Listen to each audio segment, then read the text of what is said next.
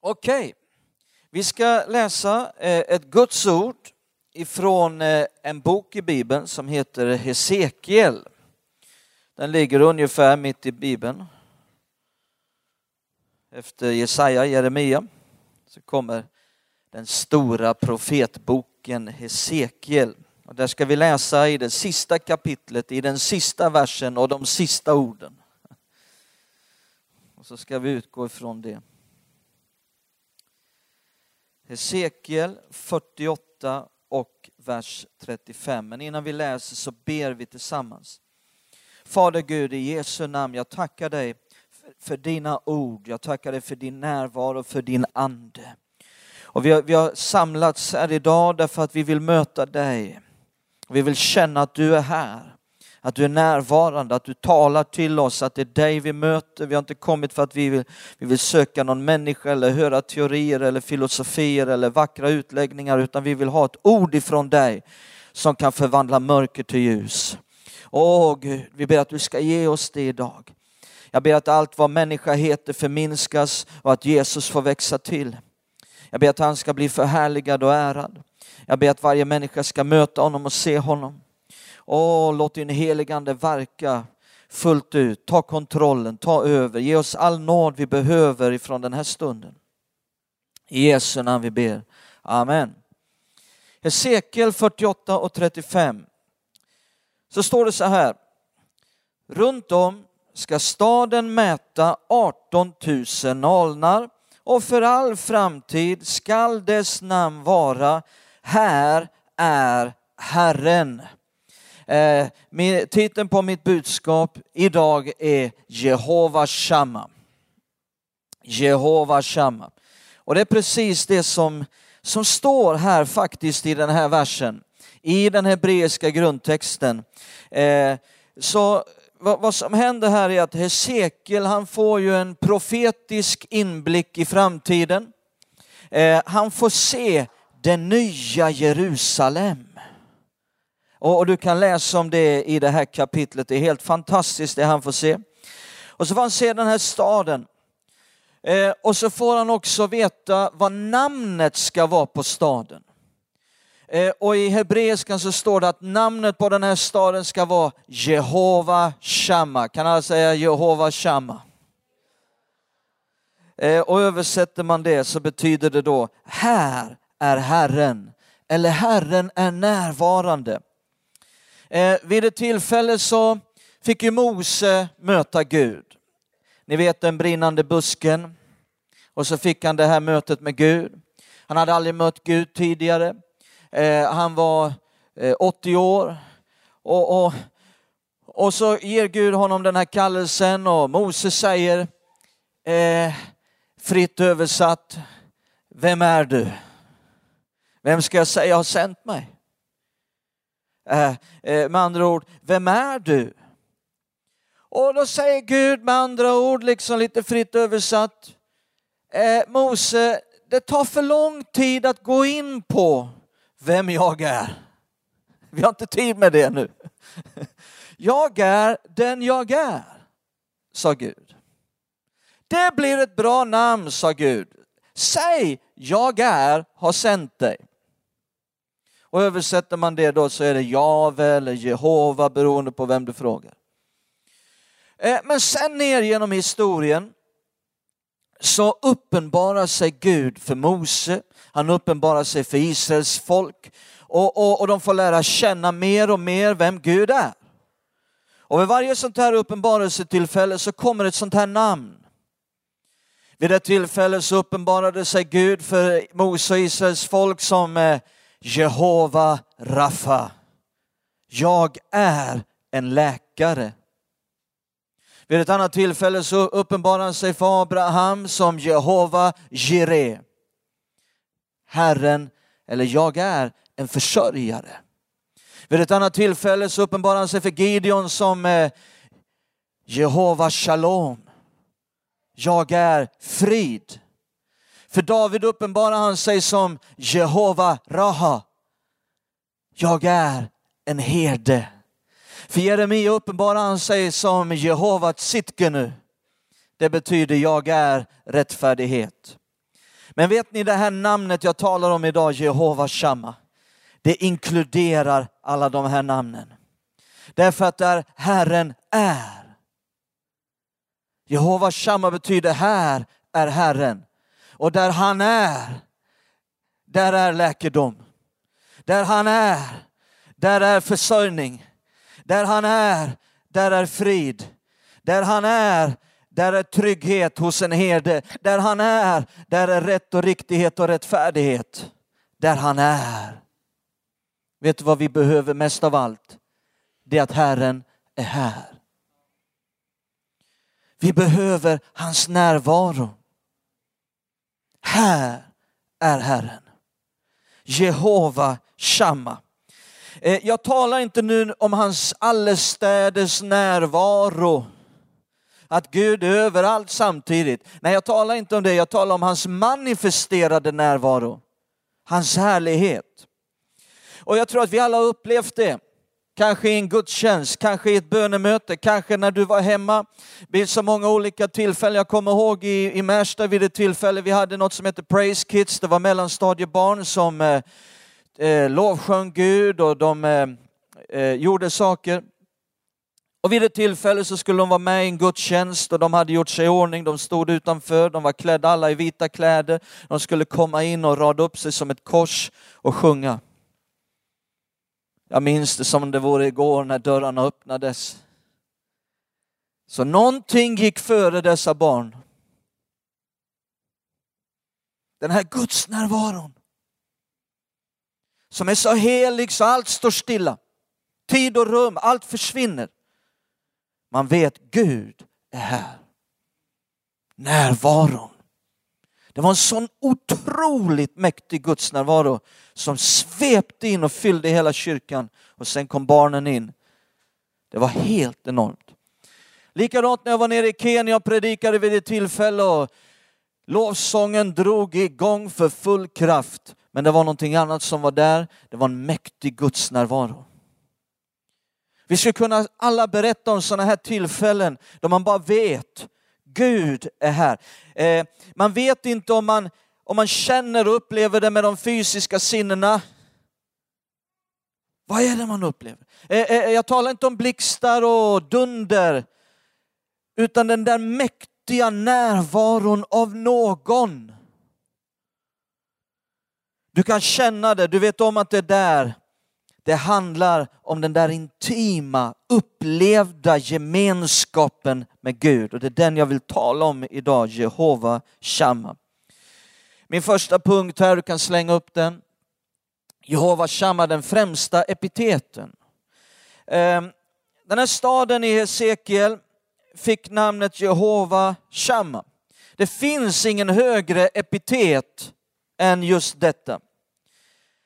Stadens namn skulle inte vara den gyllene staden. Stadens namn skulle inte vara den himmelska staden. Nej, stadens namn skulle vara Jehova Shamma. Det här är den högsta epiteten som någonting kan få. Här är Herren. Det är det högsta, det finns inget högre som kan sägas om någonting. Är ni med på det? Det finns inget högre som kan tillskrivas någonting, ett högre namn än just det. Det skulle kunna kallas för den unika, fantastiska staden. Nej, den skulle kallas för Jehova Shamma. Här är Herren. Till och med Edens lustgård.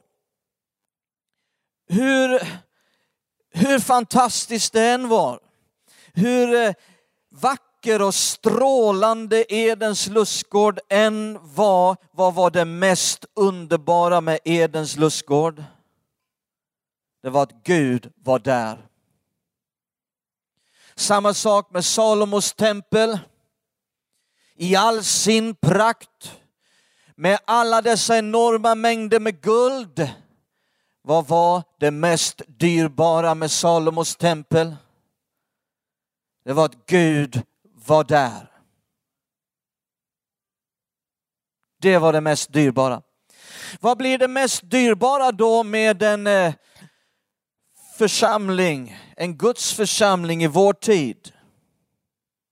det är att Gud är där.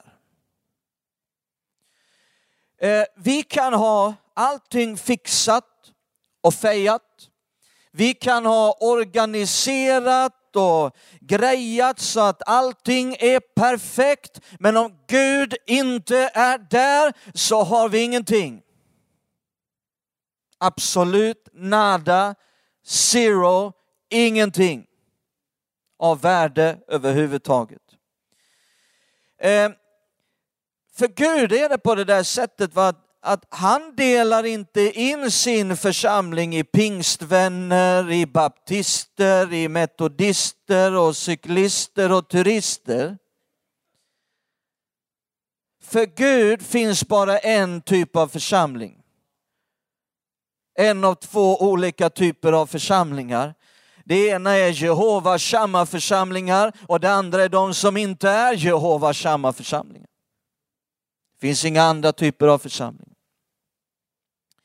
För mig finns inget viktigare i vår kyrka än att vi är en Jehovas Shamma församling.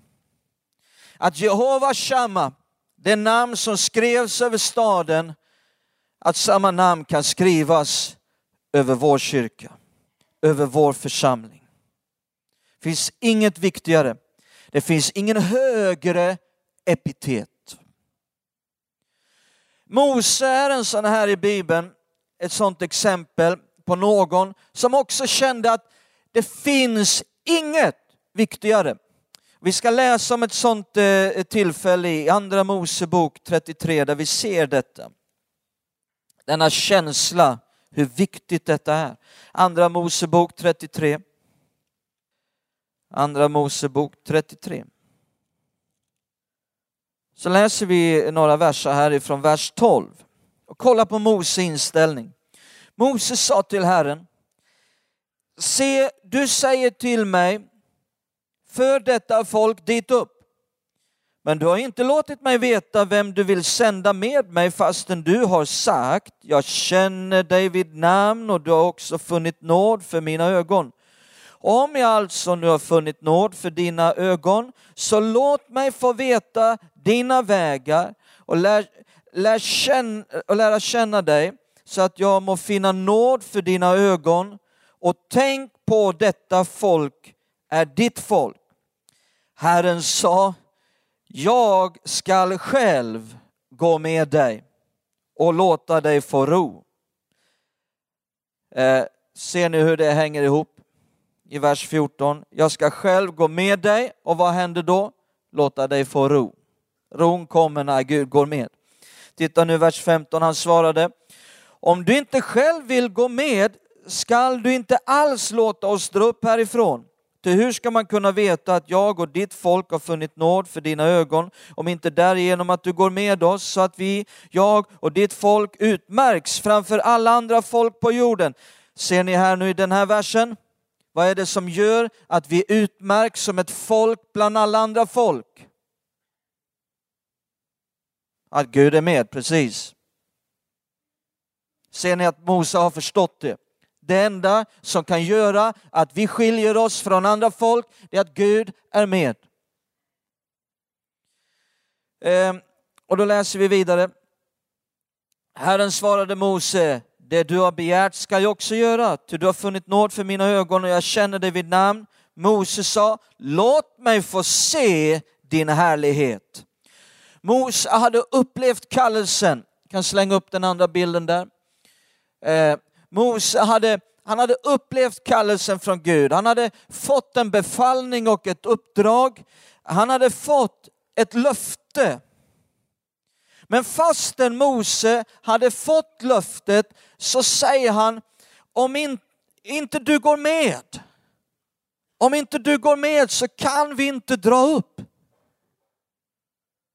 Förstår ni vad Mose uttrycker här? Om inte du går med så kan vi inte dra upp.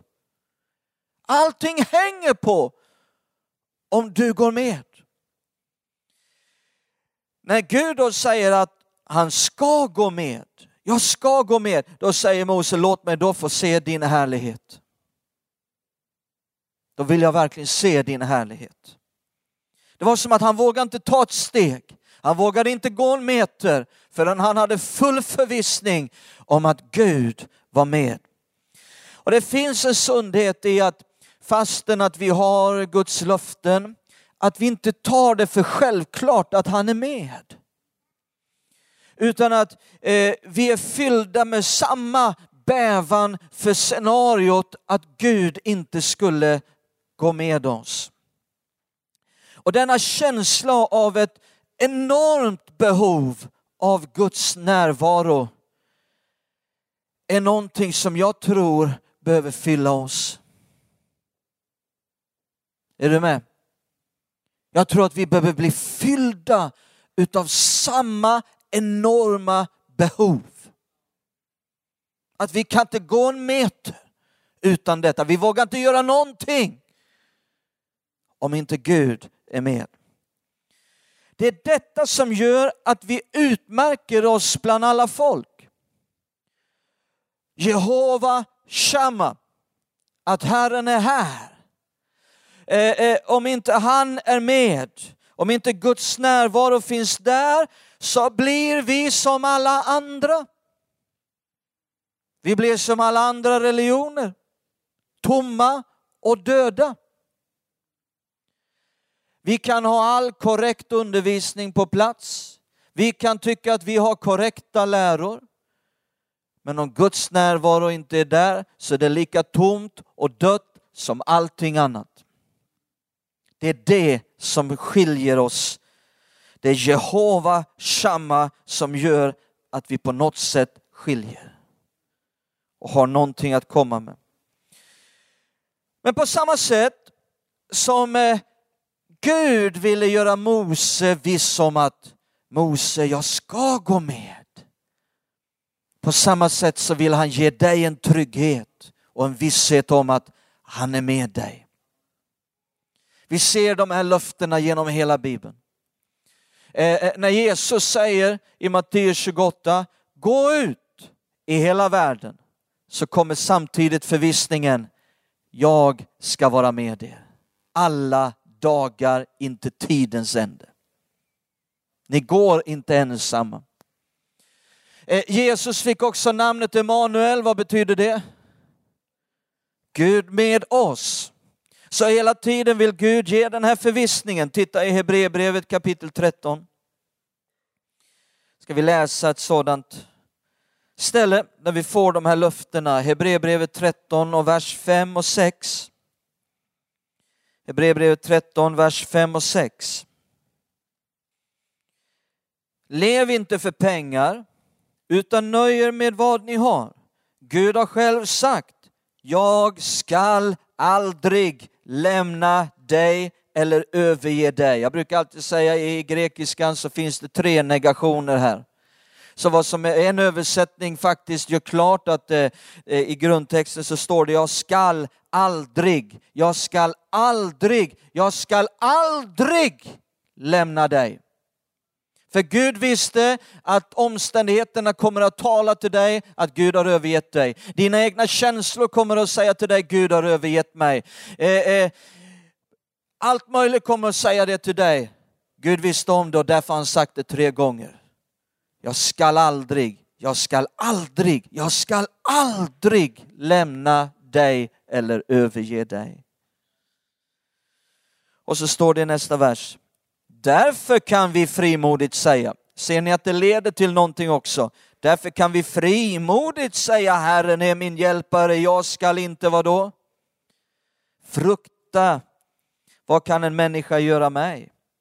Att Gud är med skapar en vila. Det skapar en garanti om försörjning. Eh, denna förvissning fördriver all fruktan och skapar en trygghet och en ro. När man vet att Gud är med, ja då kan man möta varenda fiende, hur stora de än är, med en full trosvisshet om seger, total seger. När man vet att Gud är med, ja då kan till och med den brinnande ugnen bli en ljuvlig plats där man inte tar någon skada.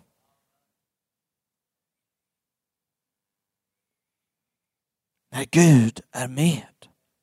När vi kan blicka upp och konstatera Gud är här. Han är här. Här är Herren, Jehova, Shamma. Allt är lugnt. Och Mose och Israels folk eh, någonsin undrade, är Gud med oss? Då kunde de bara blicka ut genom tältöppningen och så kunde de se molnstoden över tabernaklet, eldstoden om natten och så visste de Gud är med. Och när denna eldstod eller molnstod flyttade på sig då följde de detta som var Guds närvaro. Eh, eh, och på samma sätt är det i våra liv. Jag vet eh, bara som förälder, och alla ni som är föräldrar här, ni, ni, ni vet om det här när man har haft eller har små barn. Och jag skulle kunna berätta så många sådana här händelser.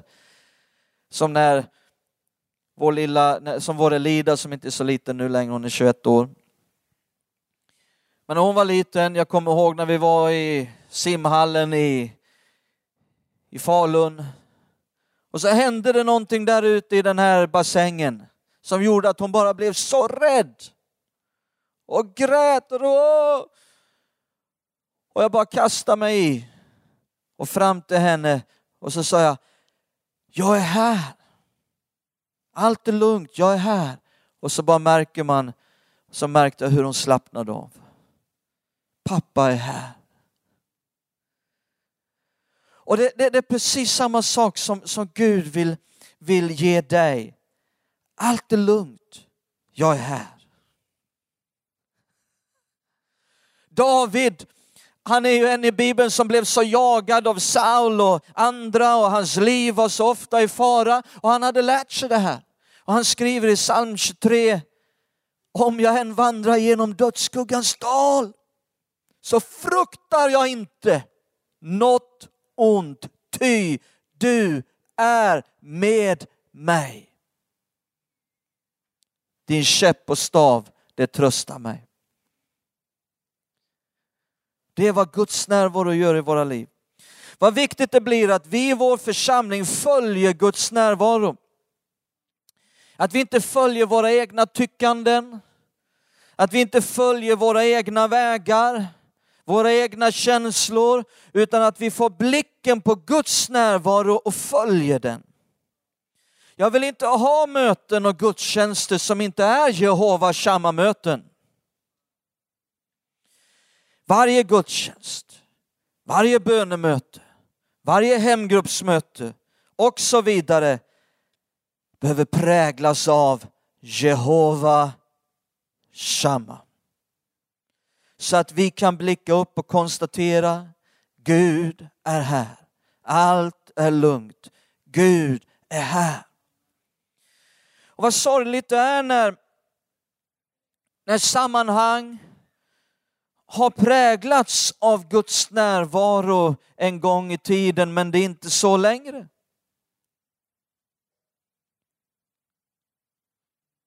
När det har blivit ikabod, som det står i gamla testamentet, Guds härlighet är borta.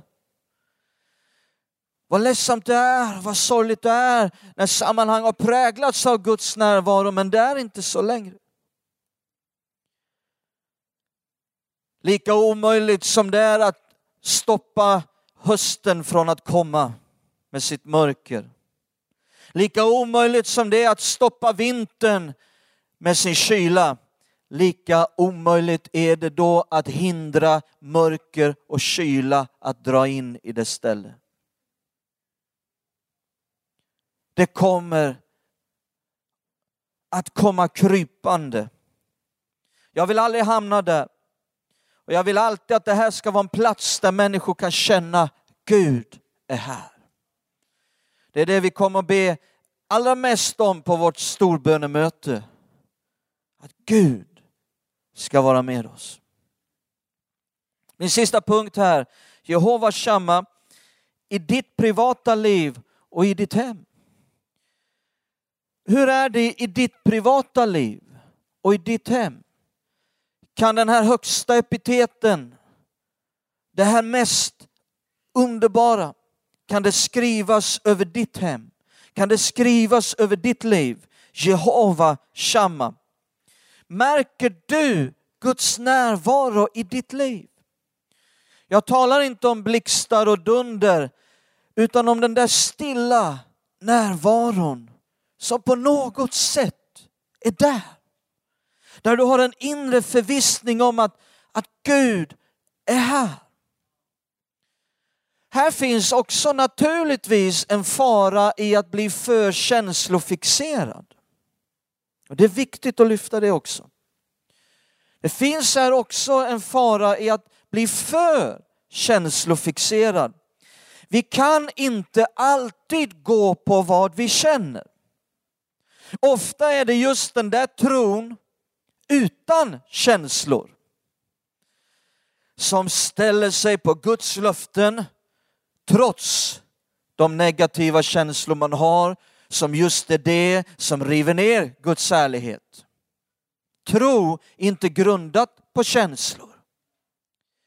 Men en tro som inte medför känslor och upplevelsen. Det vet jag inte om det är någon tro som jag ger så mycket för. Så att vi kan, helt, vi kan inte helt bortse från vad vi känner och upplever. Med andra ord, om det går långa tider och vi märker under långa tider att jag känner inte Guds närvaro, jag upplever inte Guds närvaro, vi märker inte Guds upplevda närvaro. Då behöver vi stanna upp och fråga vad beror det på? Och jag säger inte nu att om det skulle vara så för dig att du har tappat din frälsning, jag säger inte att Guds ande har lämnat dig. Men vet du vad, lyssna på mig noga, här kommer en av de viktigaste sakerna idag. Guds ande kan dra sig undan inom sig själv. Utan att Guds ande lämnar dig, utan att du tappar din frälsning så kan Gud, Guds ande dra sig undan inom sig själv. Vad menar du? Och jag har ett bra exempel. Alla ni män som är här, ni har säkert varit med om det jag har varit med om. Den där gången när man liksom säger något klumpigt eller gör något klumpigt och så är frun sårad. Sitt nu inte där och se så oskyldiga ut. Alltså jag, låt, jag liksom, får mig nu inte att känna mig helt ensam här. Va? Som ni, inte, ni har ingen aning om vad det är jag pratar om. Man sa något dumt. Man gjorde någonting som var helt dumt. Och så sårade man sin älskling. Vad händer? Jag tror det är likadant för alla. Vad händer? Frun blir tyst.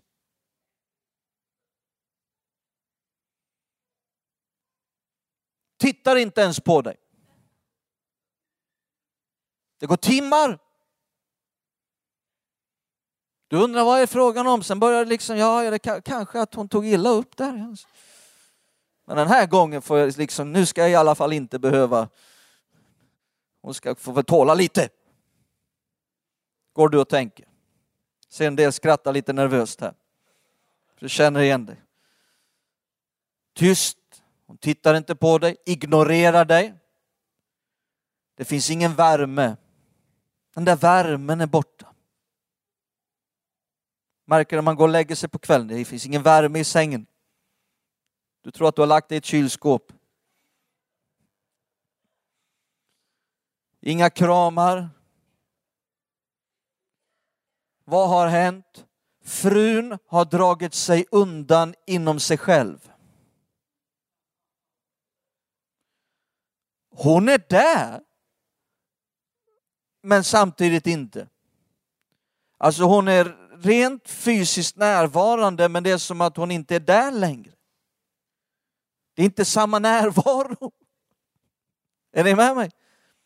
Det är precis vad som kan hända med Guds ande. Att någonting i vårt liv har bedrövat honom. Någonting som han inte kan umgås med eller förlika sig med. Det betyder inte att du har tappat din frälsning eller att Guds ande har helt lämnat dig, men han kan dra sig undan inom sig själv. Och då behöver vi fråga, vad beror det på? Att samma akuta känsla kommer som om jag har gjort det med, med Vicky, att jag liksom, inget blir viktigare än att jag får känna den här värmen igen Vicky, förlåt mig. Jag längtar efter att få dina kramar igen, att du ska titta på mig och åh, Jag är. Är, är ni med? Har ni varit där, ni män? Får jag ett amen? Här hörde ni basrösterna här. Amen. Den känslan måste komma i våra liv. Vi säger Gud, förlåt mig. Jag behöver dig, jag vill inte leva en dag utan dig. Är ni med? Jag tror att det här är en gudstjänst där det finns flera här idag som känner, jag behöver få möta Gud. Det kanske inte är så att du, du ens är medveten om något som är fel. Jag är inte ute efter att leta fel. Kanske bara en liv, det kanske bara livet har varit hårt. Kanske livet har varit jobbigt. Kanske det har varit så mycket stormar i ditt liv så du, du har svårt att orka längre och du bara känner, jag måste få möta Gud idag. Jag måste få, få känna att han är här. Jag behöver få den där kramen av den heliga Ande. Jag behöver känna att han, att han är här i mitt liv. Så att jag kan gå vidare, så att jag kan känna mig trygg. Så att fruktan fördrivs. Jag behöver få uppleva det där. Ska vi stå upp tillsammans? Vi ska alldeles strax göra en inbjudan. En inbjudan till frälsning. Och vi ska alldeles strax be en frälsningens bön. Men innan, innan vi kommer dit så vill jag göra en, en inbjudan till alla, till var och en här idag som säger Sven, jag är inte det där som ni kallar frälst. Jag skulle inte kalla mig en kristen, men, men jag skulle vilja ta ett steg idag, jag skulle vilja bli det. Jag skulle vilja fatta ett beslut att bjuda in Jesus i mitt liv.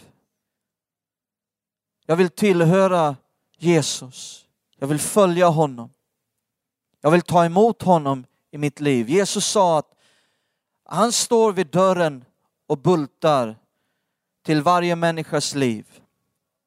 Och den som, om någon, sa Jesus, om någon öppnar så ska jag gå in och hålla måltid.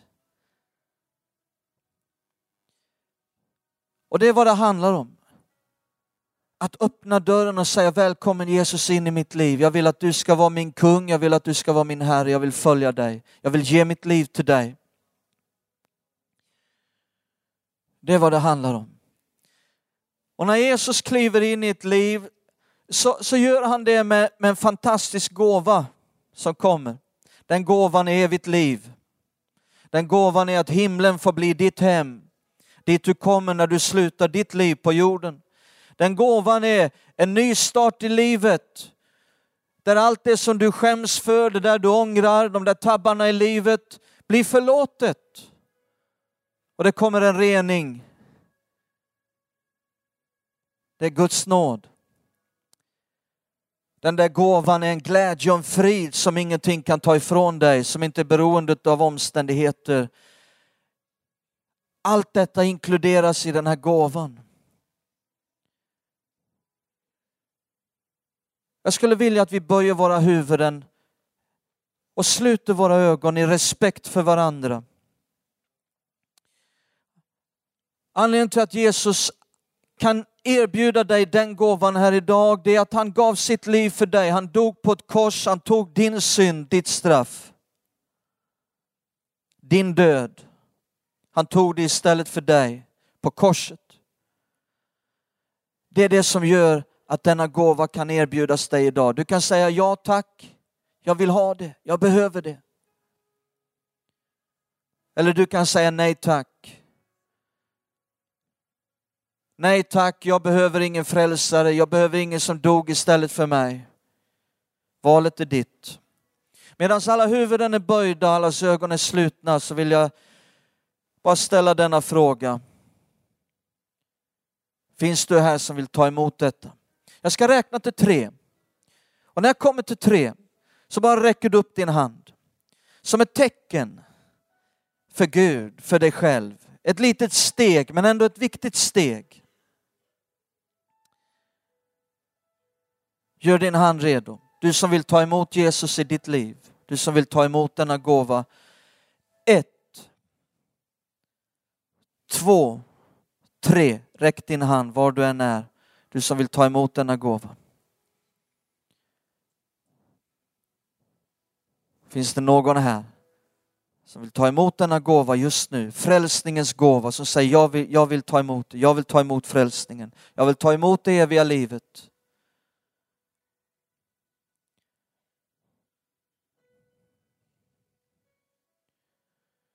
Jag dröjer lite grann, det här är det viktigaste vi gör i den här gudstjänsten, i varje gudstjänst. Detta erbjudande. Finns det någon här som vill ta emot det? Jag ska göra en inbjudan till. Eh, Medan jag predikar det här så bara, du kan titta på mig. Eh, Medan jag predikade här så bara kände jag att det finns, så, det finns människor här idag som behöver få möta Gud. Och vi är här idag för att be för dig. Att Gud ska möta dig. Att du ska få ett möte med Gud. Det här Jehovas Shamma-mötet. Där du kan veta att Gud är med mig. Gud är i mitt liv. Där du får bara omslutas av hans ärlighet. Där hans ande får fylla dig. Ett förnyat möte med Herren som gör att du kan gå vidare i livet och möta vad det än är du är som du möter. Och jag skulle vilja att våra förebedjare kommer fram. De kommer att ställa sig här på första trappsteget.